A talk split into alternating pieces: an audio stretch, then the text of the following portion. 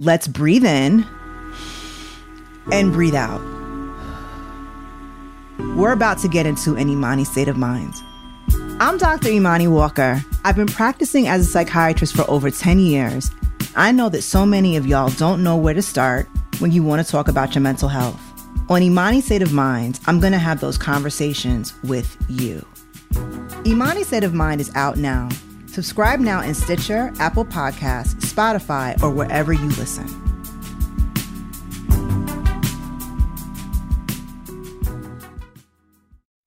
Are you a woman over 40? Do you believe that this is both the very best and the very worst time of your life? Are you looking to find the humor in being this age and some insight into what it all means? Then check out Everything is Fine, a new podcast for women on the other side of 39. Hosted by Lucky Magazine founding editor Kim France and podcaster Tally Abecassis, each episode digs deep into the identity shift that comes with navigating what can be an alternately weird and liberating stage of life. A chat show with interview guests from the media and entertainment worlds. Kim and Tally combine fun subjects like fashion over 40 and beauty tips with big subjects like menopause and anger. It's a great listen, empathetic, insightful, and most of all, entertaining. So subscribe to Everything is Fine wherever you listen to podcasts.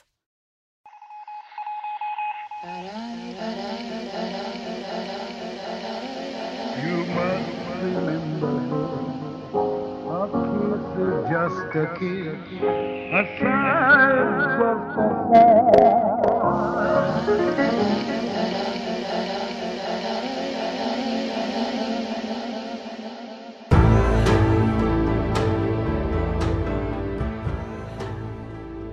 Welcome to another episode of You Must Remember This, the podcast dedicated to exploring the secret and or forgotten histories of Hollywood's first century, part of the Panoply Network. I'm your host, Karina Longworth, and this is the final episode in our ongoing series, Charles Manson's Hollywood. Today, we're going to wrap up this series by talking about the Central Manson murder trial, in which Vincent Bugliosi prosecuted Charlie, Susan, Pat, and Leslie for the seven murders that occurred on the nights of August 8th and 9th, 1969. This trial consumed the interest of the nation for a year and a half, matching or eclipsing the press attention accorded to events that happened that year, like the shooting of student protesters at Kent State and the gradual withdrawal of American troops from Cambodia and Vietnam. Amongst those drawn into the orbit of the trials were three filmmakers, each of whom would incorporate their encounters with the Manson family into later works. We have a lot to get to, so join us, won't you? For the trial of the Manson family.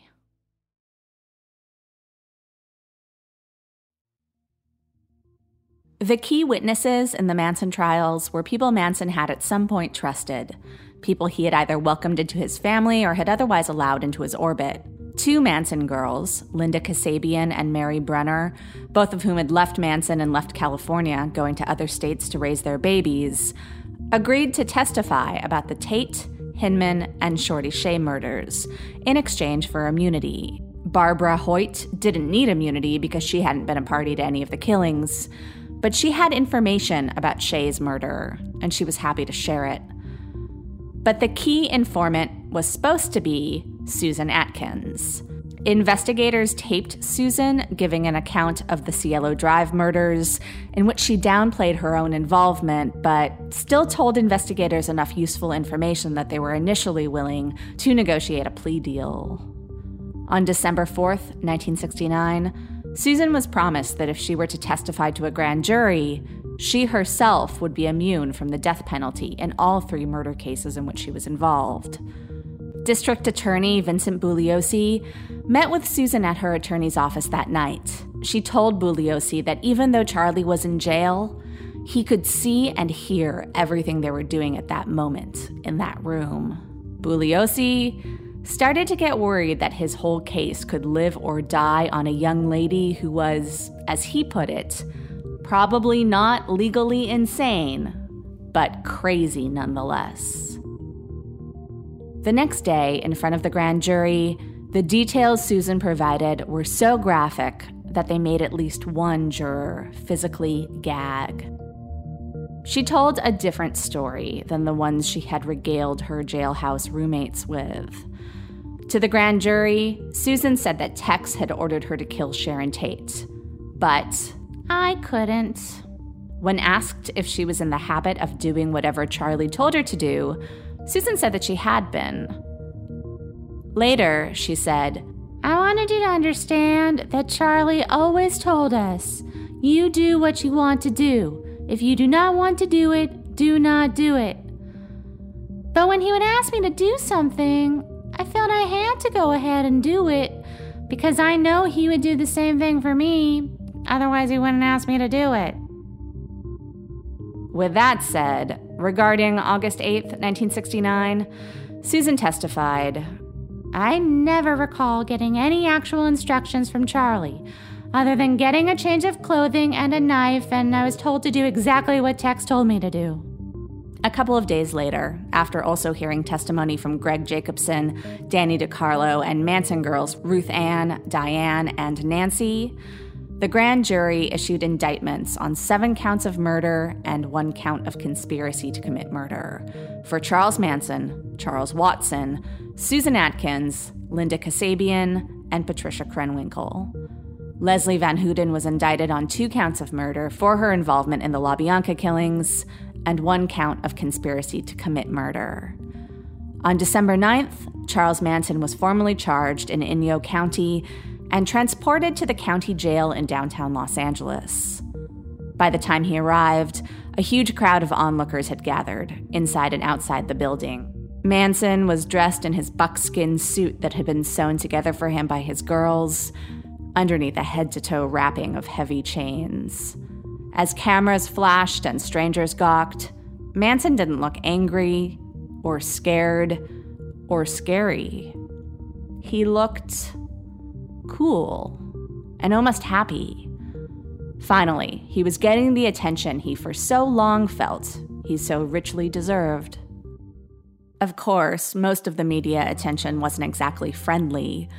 Manson, his family, and their activities became a boogeyman, something critics of the counterculture could point to as undeniable proof of the evils of long hair, free love, psychedelic drugs, and rock and roll. Though Manson's attack on the establishment wasn't aligned with any kind of legitimate political point of view, it was easy enough to use him as a symbol to disparage legitimate student protesters and activists who maybe advocated for things in the Manson ballpark, say communal living, but for the most part, just kind of looked like him. And because so many of the attacks on Manson included wholesale attacks on hippies and other disaffected youth, a backlash started to swell. A lot of people started to wonder if Manson was an innocent man who was being persecuted for daring to live outside of conventional society. Some members of the family chose to protect themselves over putting the family first.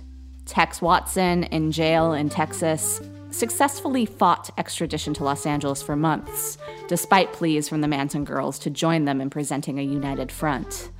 After Bobby Beausoleil's first trial ended with a hung jury, the star witness at his second trial was Mary Brunner, the very first Manson girl, who testified against Bobby in trade for immunity against prosecution for being an accessory to the murder of Gary Hinman. Mary later returned to the Manson fold and tried to recant her testimony, but Bobby had already been sentenced to death and sent to San Quentin.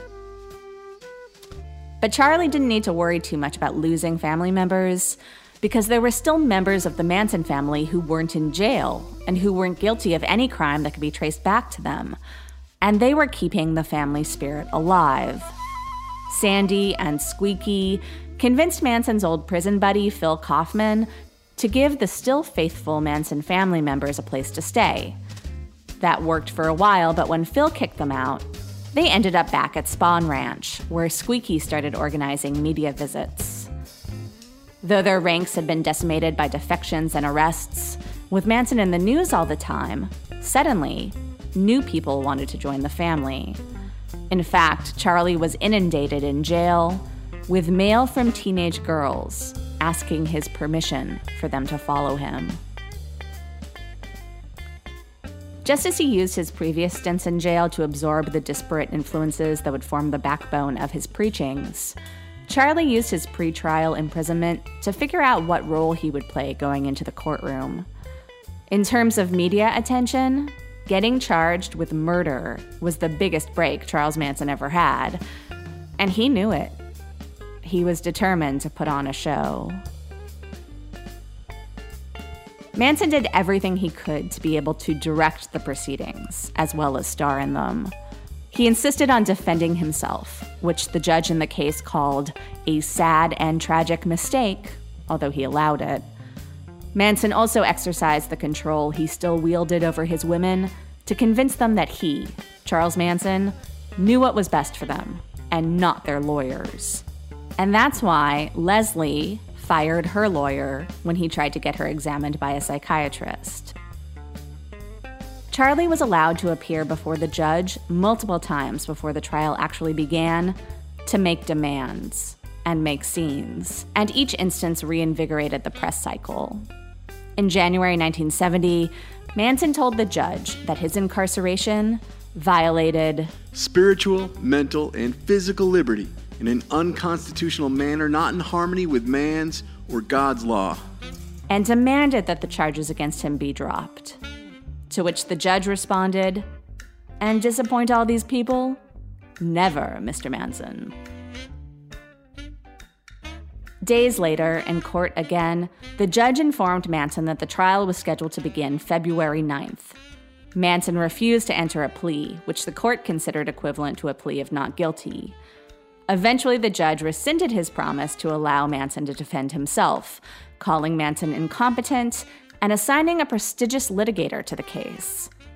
But Charlie fired that guy and hired Ronald Hughes, an acquaintance with no trial record to speak of. Charlie liked Hughes because he would be easy to overpower. It was the next best thing to representing himself. And then Charlie thought better of it fired Hughes, who went on to defend Leslie Van Houten, and hired a real defense attorney for himself, named Irving Kanarek. Charlie eventually managed to get the original judge removed from the case on the grounds that he had exercised prejudice when he had declared Charlie unfit to represent himself. Charlie showed his respect for the new judge by turning his back to him in the courtroom. When Charlie refused to face the judge, he was removed from the courtroom and in an obviously prearranged protest, one by one, Pat, Susan, and Leslie stood and turned their backs to the judge, too. A few days later, when the defendants returned to the courtroom, the judge warned them that such antics were bound to alienate a jury. Charlie stretched his arms out in a crucifixion pose and said, You leave me nothing. You can kill me now. The three girls assumed the same pose, and Charlie was dragged from the courtroom, literally kicking and screaming. When Susan shouted, You might as well kill us now because we are not going to get a fair trial, the judge ordered that the women be removed as well, and they chanted, Kill us! Kill us! Kill us! as they went. Charlie's meddling with the course of justice was pretty effective. And it was just one reason why, behind the scenes, prosecutors were scrambling. Tex was still in Texas, and no one knew when or even if he would be extradited to California. And even with the preponderance of evidence, the prosecution wasn't initially sure what their case was. Vincent Bugliosi was determined to use Helter Skelter, Manson's made up race war, as the motive. Other members of the DA's office thought it was too outlandish, that they were better off calling the murders robberies gone wrong, even though the killers had barely robbed anything. Still loyal to Charlie, the remaining free Manson girls visited Susan often and eventually convinced her to fire her attorney, who had recommended that she cooperate with the prosecution, and refuse to testify against Charlie. With the loss of their star witness, the prosecution offered a total immunity deal to Linda Kasabian, who was nine months pregnant, in exchange for her testimony. In February, the LA Times ran a report from quote unquote investigators detailing Manson's Beatles inspired helter skelter theory. If Bugliosi didn't feed this story to the paper himself, he certainly benefited from the local paper of record spelling out his preferred case months before jury selection. And Manson thought he was launching a counterstrike by agreeing to what he thought was going to be a loving profile in Rolling Stone, in which he could explain Helter Skelter in his own words and tie his theories about revolution and his current predicament to other current events, including the then ongoing trial of the Chicago Seven for inciting riots at the 1968 Democratic National Convention. At Charlie's suggestion, the Rolling Stone writers went to Spahn Ranch, where the remaining family members were neither the free love innocents nor the brainwashed zombies that various reports had made them out to be. By now, they were media savvy enough to refuse to talk for free. They were also pissed off that the Beatles hadn't come to their defense yet. One family member asked the Rolling Stone reporter to give the Beatles their phone number and tell the band to call the ranch. Charlie's legal team had already sent letters to Apple Records and even contemplated calling each individual Beatle as a witness. But by April 1970, the Beatles themselves were no more.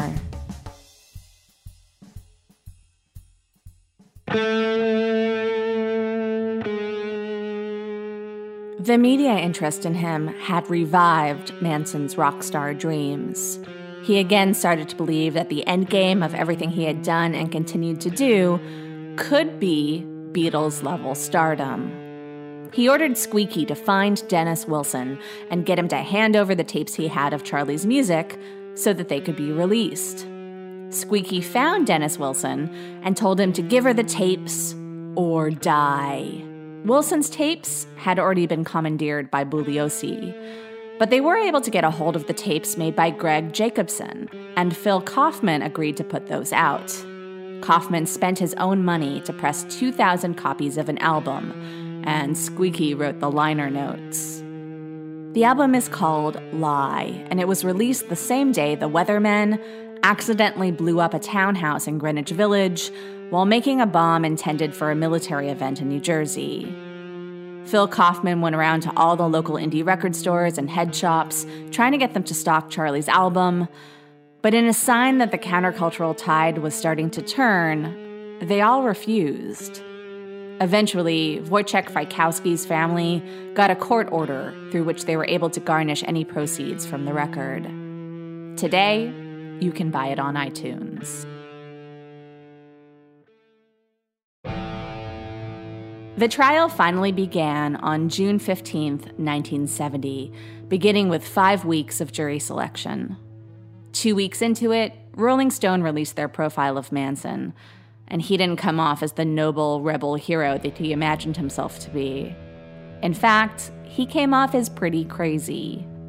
By the time the trial was ready to get underway for real in late July, Charlie decided to embrace the crazy. He appeared in court on the first day with a bloody letter X carved into the center of his forehead. This was explained by a printed statement which Charlie had arranged to have handed out to spectators, in which he claimed I have X myself from your world. No man or lawyer is speaking for me. I speak for myself. I am not allowed to speak with words, so I have spoken with the mark I will be wearing on my forehead.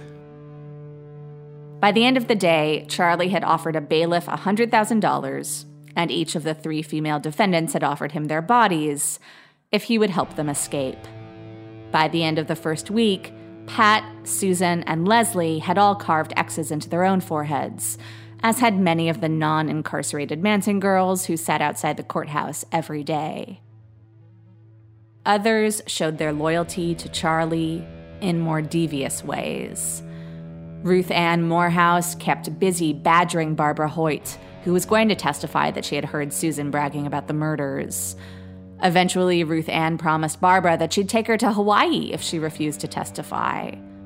Barbara agreed, and after a few days together in Honolulu, Ruth Ann said that she had to leave, but told Barbara she could stay.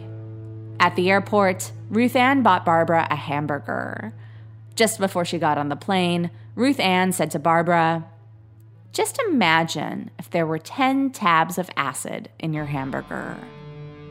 Minutes later, Barbara collapsed. Before she passed out, she croaked, Call Mr. Bugliosi.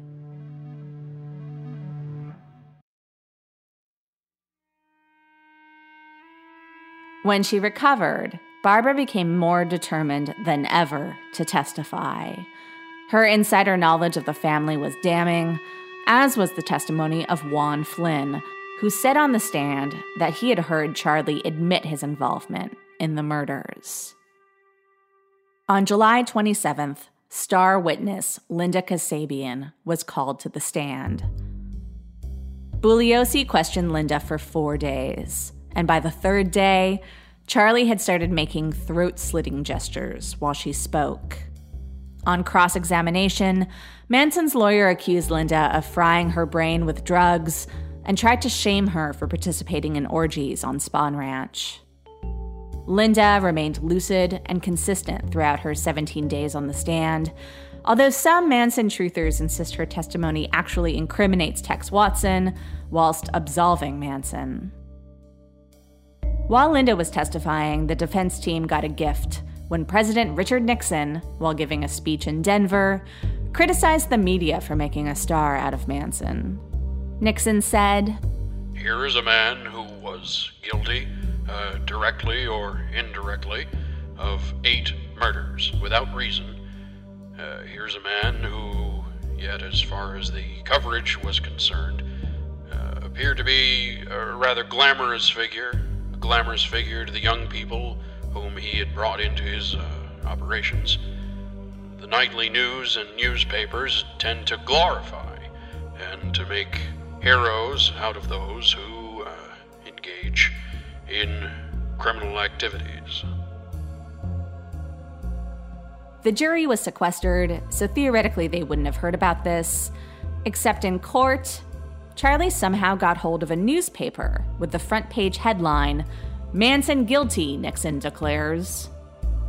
That afternoon, the three accused Manson girls stood up in court and asked the judge in unison Your Honor, the President said we are guilty, so why go on with the trial? The next day, bailiffs had to wrestle a hand printed sign out of Charlie's hands. It read, Nixon guilty. Charlie's lawyer petitioned for a mistrial, but the judge denied the motion, and Linda's testimony continued for another two weeks.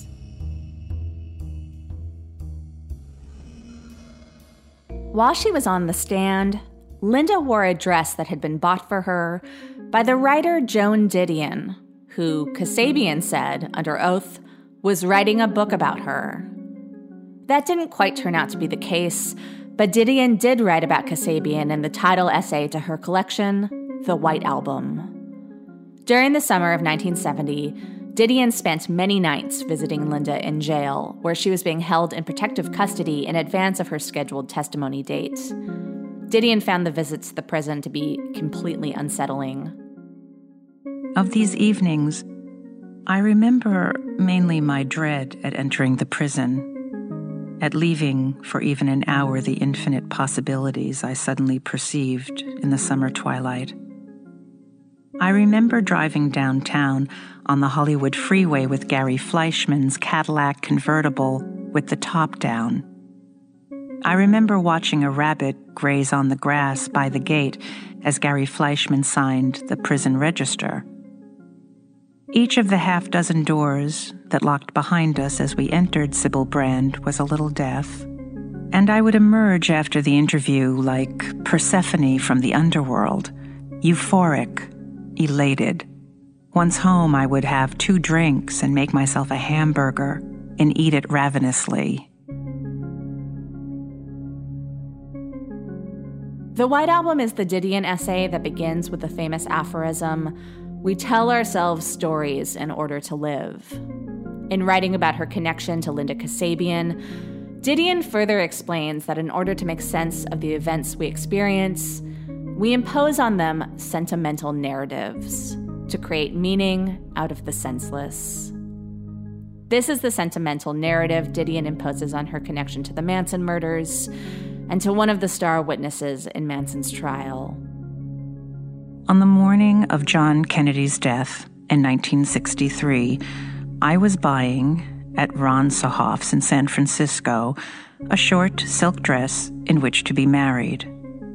A few years later, this dress of mine was ruined when, at a dinner party in Bel Air, Roman Polanski accidentally spilled a glass of red wine on it.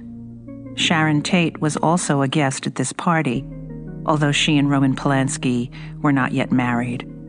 On July 27, 1970, I went to the Magnin-Hi shop on the third floor of I. Magnin in Beverly Hills and picked out, at Linda Kasabian's request, the dress in which she began her testimony about the murders at Sharon Tate Polanski's house on Cielo Drive. Size 9, petite, her instructions read. Mini, but not extremely mini. In velvet if possible, emerald green or gold, or a Mexican peasant style dress, smocked or embroidered. She needed a dress that morning because the district attorney, Vincent Bugliosi, had expressed doubts about the dress she had planned to wear a long white homespun shift. Long is for evening, he had advised Linda. Long was for evening, and white was for brides. At her own wedding in 1965, Linda Kasabian had worn a white brocade suit. Time passed. Times changed. Everything was to teach us something. At 11:20 on that July morning in 1970, I delivered the dress in which she would testify to Gary Fleischman, who was waiting in front of his office on Rodeo Drive in Beverly Hills. He was wearing his pork pie hat, and he was standing with Linda's second husband, Bob Kasabian, and their friend Charlie Melton, both of whom were wearing long white robes. Long was for Bob and Charlie. The dress in the I. Box was for Linda. The three of them took the I. Box and got into Gary Fleischman's Cadillac convertible with the top down and drove off in the sunlight toward the freeway downtown, waving back at me. I believe this to be an authentically senseless chain of correspondences.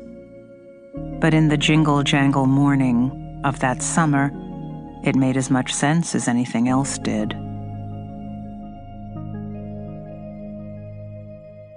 Didion wasn't the only person who is today a bold faced name who was milling about during the trial.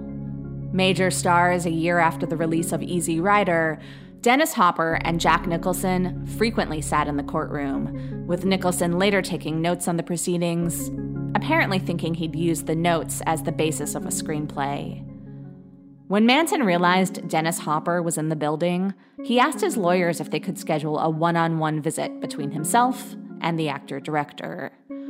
Hopper had been close to Jay Sebring, so he was wary, but he went to see Manson anyway, passing through the passel of X marked Manson girls camped out outside the jail where Manson was being held. Hopper presumed Manson knew about him because of Easy Rider, but in fact, Manson told Hopper that he had been a fan of his since seeing him in the 1962 TV show the Defenders, in which Hopper played a guy who killed his father in defense of his mother.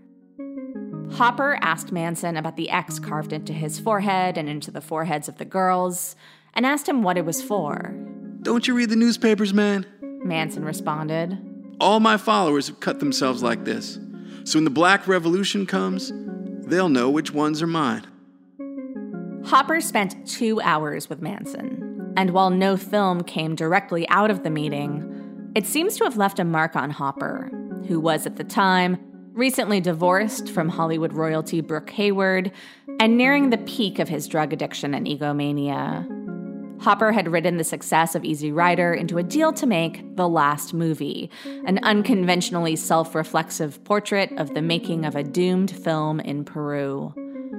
By mid 1970, Hopper had taken the footage for the last movie back to his newly acquired compound in New Mexico, where he'd spend the next year editing. This process was captured in The American Dreamer, a film by Lawrence Schiller and L.M. Kit Carson, which is variously described as a brutally candid documentary and an entirely staged meta portrait of Hopper as a compulsive performer who is constantly distracted away from the creative work and nitty gritty business of filmmaking by his all consuming, narcissistic obsession with sex. American Dreamer shows Hopper, hidden behind a mass of Manson esque hair, living a kind of Manson light lifestyle. He's out in the middle of nowhere with plenty of guns, drugs, and lots of random young women who are there only to serve him. Sexually, sure, but also literally serve him. One of the girls, who describes herself as a recent college graduate, works for Hopper as a cook.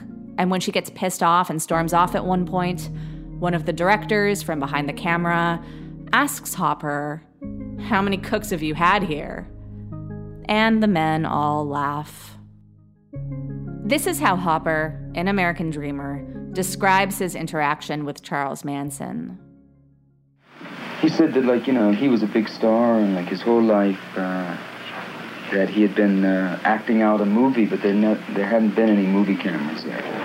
It's hard to say if that if he was acting that whole thing out, you know, then he has to just act himself right into the same situation of punishment. You know, where does he go from there? You know, now Well, he says that he's cornered. already dead, so not to worry about him, and that you're dead too, and that we're all dead. He blames it on society. He says if I did something, then like you know, if I'm the garbage of that sort of society, if I'm your, if I'm, if I'm, you know, if I'm your problem, if I'm your garbage, you made me your garbage. I think if you're going to get involved in evolution, man, then you have, uh, you know, which is like really gets to be very tricky because you have to do an awful lot of thinking, which I really don't have time to do. But if you're going to get involved in evolution, I would think that like there are times when you'd have to take some line.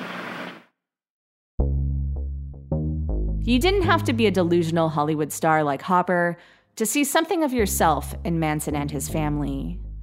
John Waters, later the director of Pink Flamingos, Hairspray, Crybaby, and the sadly underrated Terrorists in Hollywood satire Cecil B. Demented, drove across the country in 1970 for the premiere of his second feature, Multiple Maniacs, in which Divine and his crew take credit for murdering Sharon Tate. The day after the movie premiere, Waters started sitting in on the Manson trial. He wrote about this in his book, Role Models, published in 2010. I became obsessed by the Sharon Tate murders from the day I read about them on the front page of the New York Times in 1969 as I worked behind the counter of the Provincetown bookshop.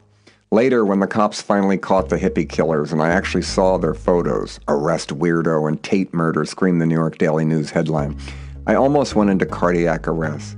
God, the Manson family looked just like my friends at the time.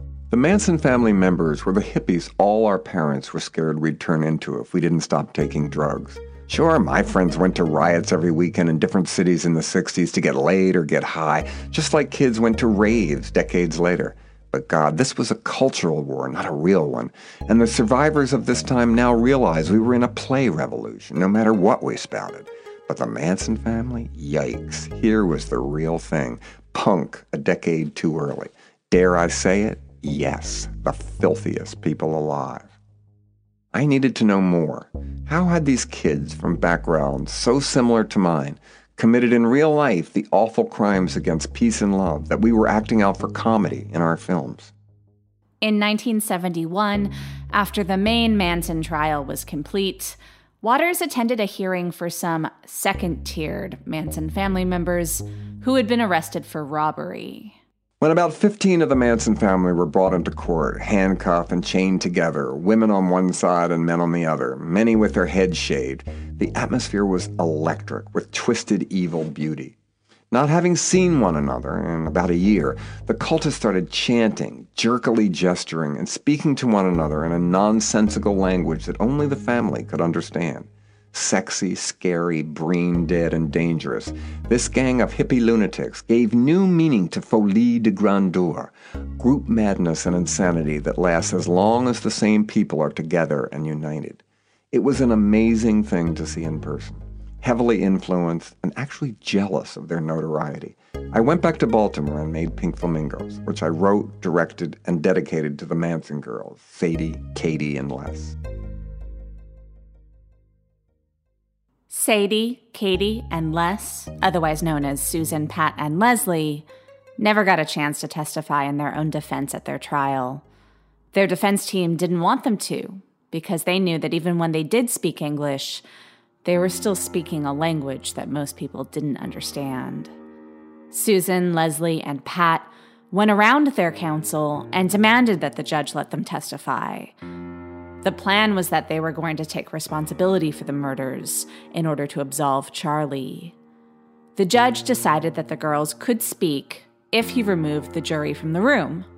The girls then refused to speak, but Charlie took the opportunity to make a statement. He started from the beginning, talked about his childhood. Never went to school, so never grew up to read or write too good. So I've stayed in jail and I've stayed stupid. The family, he said, was his attempt to make something from nothing, uniting and thus giving purpose in life to outcasts. People that you did not want, people that were alongside the road that their parents had kicked out.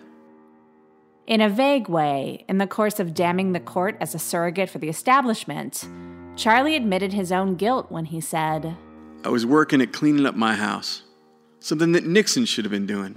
He should have been on the side of the road picking up his children, but he wasn't. He was in the White House sending them off to war. I know this that in your hearts and your own souls, you are as much responsible for the Vietnam War as I am for killing these people. But he also declared that he had never killed anyone, nor did he order anyone to be killed, deflecting responsibility onto the Manson girls. These children were finding themselves. What they did, if they did whatever they did, is up to them. They will have to explain that to you. What about your children? You say there are just a few.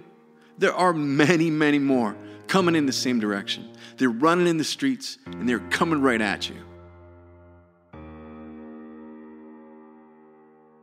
As he walked out of the courtroom, Manson passed Leslie, Pat, and Susan and said triumphantly, You don't have to testify now.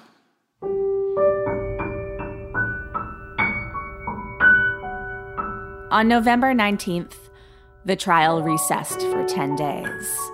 When the trial resumed, Leslie's lawyer, Ronald Hughes, didn't show up in court. Hughes hadn't been a great attorney, but Leslie was still entitled to an attorney. When Hughes still didn't show up after several days, the judge appointed a new lawyer for Leslie, but the new lawyer needed time to prepare, so the trial was adjourned for nearly three weeks, and a manhunt began for Hughes. His body was finally found in mid January, floating in a stream near where he had gone camping during the trial's original break. By that point, Hughes's corpse was pretty badly decomposed, and while he could have drowned, not many people believed his death was a total accident. When the trial began again, Leslie stood up and suggested the judge had something to do with the disappearance of her lawyer.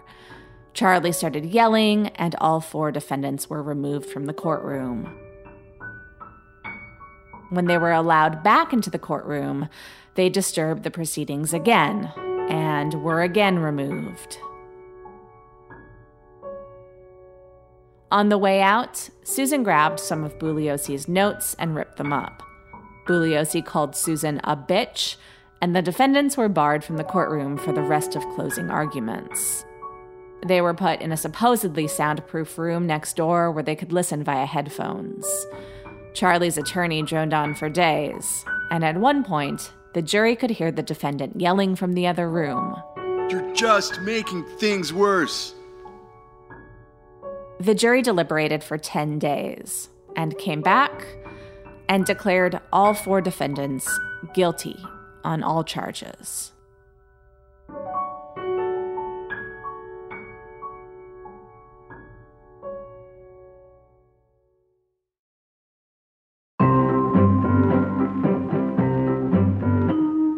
During the sentencing phase of the trial, Bugliosi called two defendants, and one of them was Lotsapoppa. That's right, the same Lotsapoppa who Charlie thought he had murdered. Turned out, Charlie was pretty easily deceived.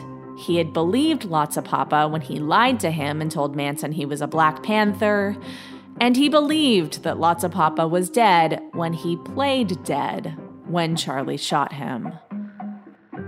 In fact, the man, also known as Bernard Crowe, had been rushed to the hospital as soon as Charlie had left his house, where he spent 18 days recovering and emerged with Charlie's bullet still lodged in his spine. Charlie had assumed Crowe had been dead until one day when the two men passed each other in a hallway in jail. Now, his testimony would prove that Charlie had no compunction against killing.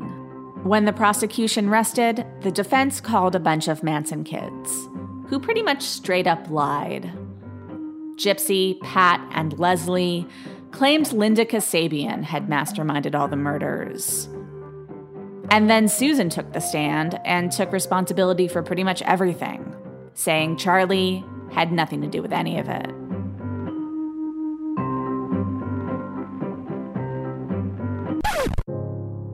On Monday, March 26, 1971, Charles Manson, Susan Atkins, Patricia Krenwinkel, and Leslie Van Houten were all sentenced to death. Tex Watson's trial would begin in August, and he too would be sentenced to death. Although all of these sentences were commuted to life in prison in 1972, when California abolished the death penalty. Clem Grogan was convicted of the murder of Shorty Shea, but the judge in that case decided that Clem was too stupid to know what he was doing and sentenced him to life in prison. The world of the celebrities who had drifted into and out of Manson's orbit over the previous months and years kept on spinning. Around the time of Charlie's conviction, Dennis Hopper finally finished the last movie, and when it screened at the Venice Film Festival that fall, it won the only award it would ever win. By the end of that year, the Beach Boys would release a comeback album called Surf's Up. Also in 1971, Candice Bergen would have one of her best roles in Carnal Knowledge, directed by Mike Nichols. Jack Nicholson would be nominated for an Oscar for Five Easy Pieces and lose. Panic in Needle Park, a film based on the first produced screenplay by Joan Didion, would help make Al Pacino a star. Kenneth Anger would befriend Led Zeppelin's Jimmy Page, with the two of them bonding over their shared interest in Aleister Crowley. Doris Day would establish an animal welfare organization and sing the song that made her famous, Sentimental Journey, on a hit TV special produced by her son, Terry Melcher, who at the same time was producing the album Byrdmaniax by the band The Byrds and, in the opinion of the Byrds, was ruining it by layering on too many orchestral strings. In June of 1971, Jim Morrison would die in Paris. And also in 1971, Rolling Stone published a lengthy interview with John Lennon, in which the former Beatle answered once and for all the question What did you think of Charles Manson? I don't know what I thought when it happened. I just think a lot of the things he says are, are true. Uh, that he's a child of the state, made by us.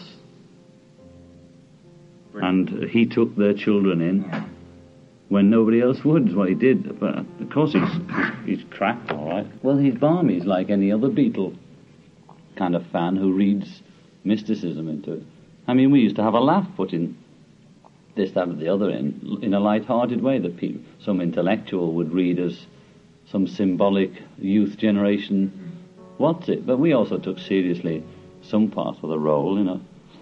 I mean, I don't know what's helter skelter got to do with knifing somebody. You know, what I don't even. I'd never listened to the words properly. Helter skelter. It was just a sort of a noise, you know.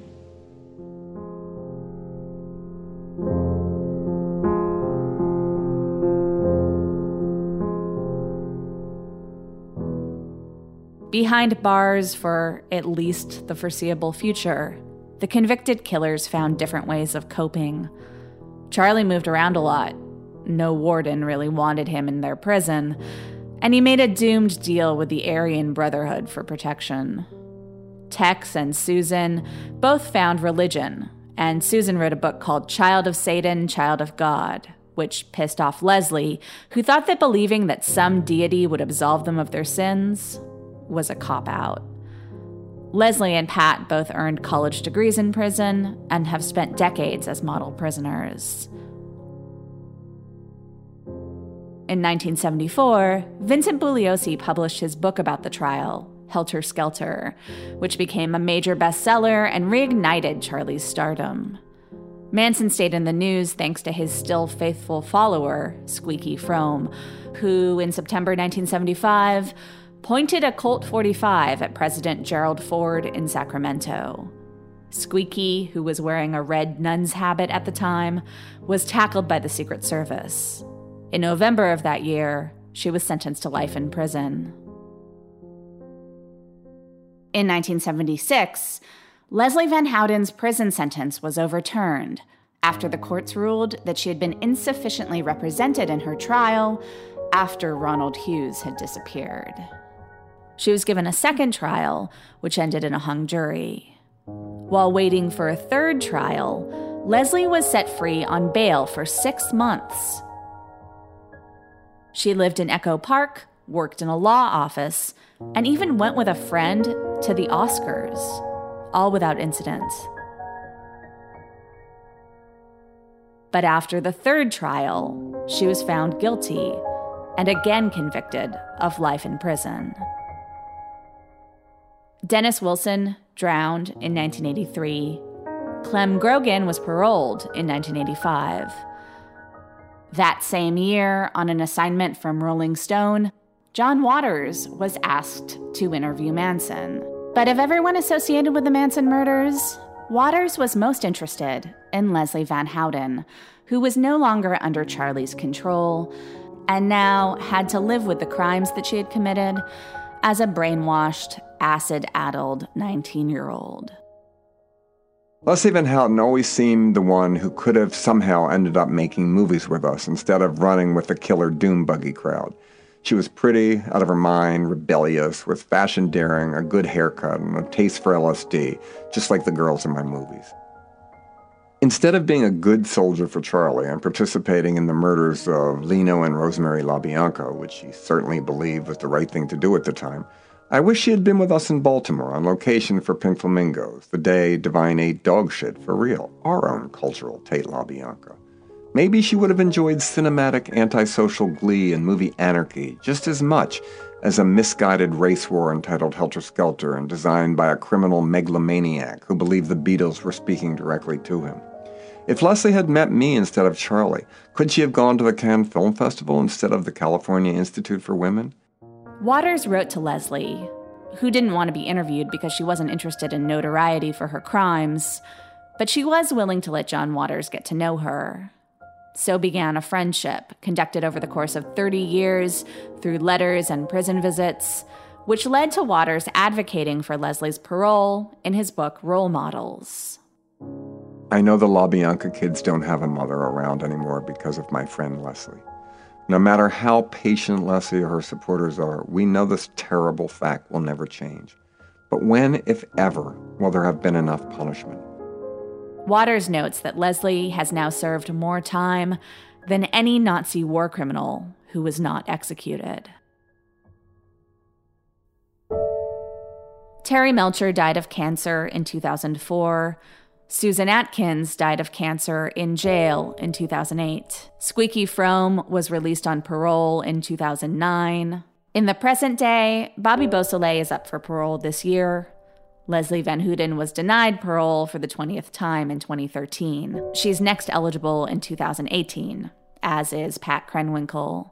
Charles Manson is still making headlines, although usually not for his fervent environmental activism, for which he still oh. has followers doing his bidding. More often than not, he makes headlines for things like his recent engagement to a 27 year old woman called Star, who, according to an upcoming book proclaiming Manson's innocence, wants to marry Manson so that she can gain control of his corpse and make money taking it on tour. Manson will next be eligible for parole in 2027, at which point he would be 92. It will be amazing if he lives that long, given that so many who have crossed his path, from Sharon Tate to Susan Atkins, Dennis Wilson to Dennis Hopper, have not been so lucky. Some people argue that Charles Manson, who is the son of a petty criminal and who never had a conventional family life and who spent most of his pre capital F family life incarcerated, never had a chance. But then what about Charles Manson Jr., the first son sired by Charles Manson with his first wife Rosalie in the mid 1950s? Charles Manson Jr. attempted to disassociate himself from his father's legacy, changing his name to Jay White. But he couldn't escape the knowledge that half of his DNA came from a man who later became America's agreed upon symbol of evil for the second half of the 20th century. In 1993, Jay White stopped his car off of Interstate 70 in Colorado, near the border shared with Kansas, and shot himself in the head. Charles Manson's Hollywood is a story in which a lot of people died because one of the millions of people who went west looking for fame didn't get it. And then he did get famous, and people continued to die.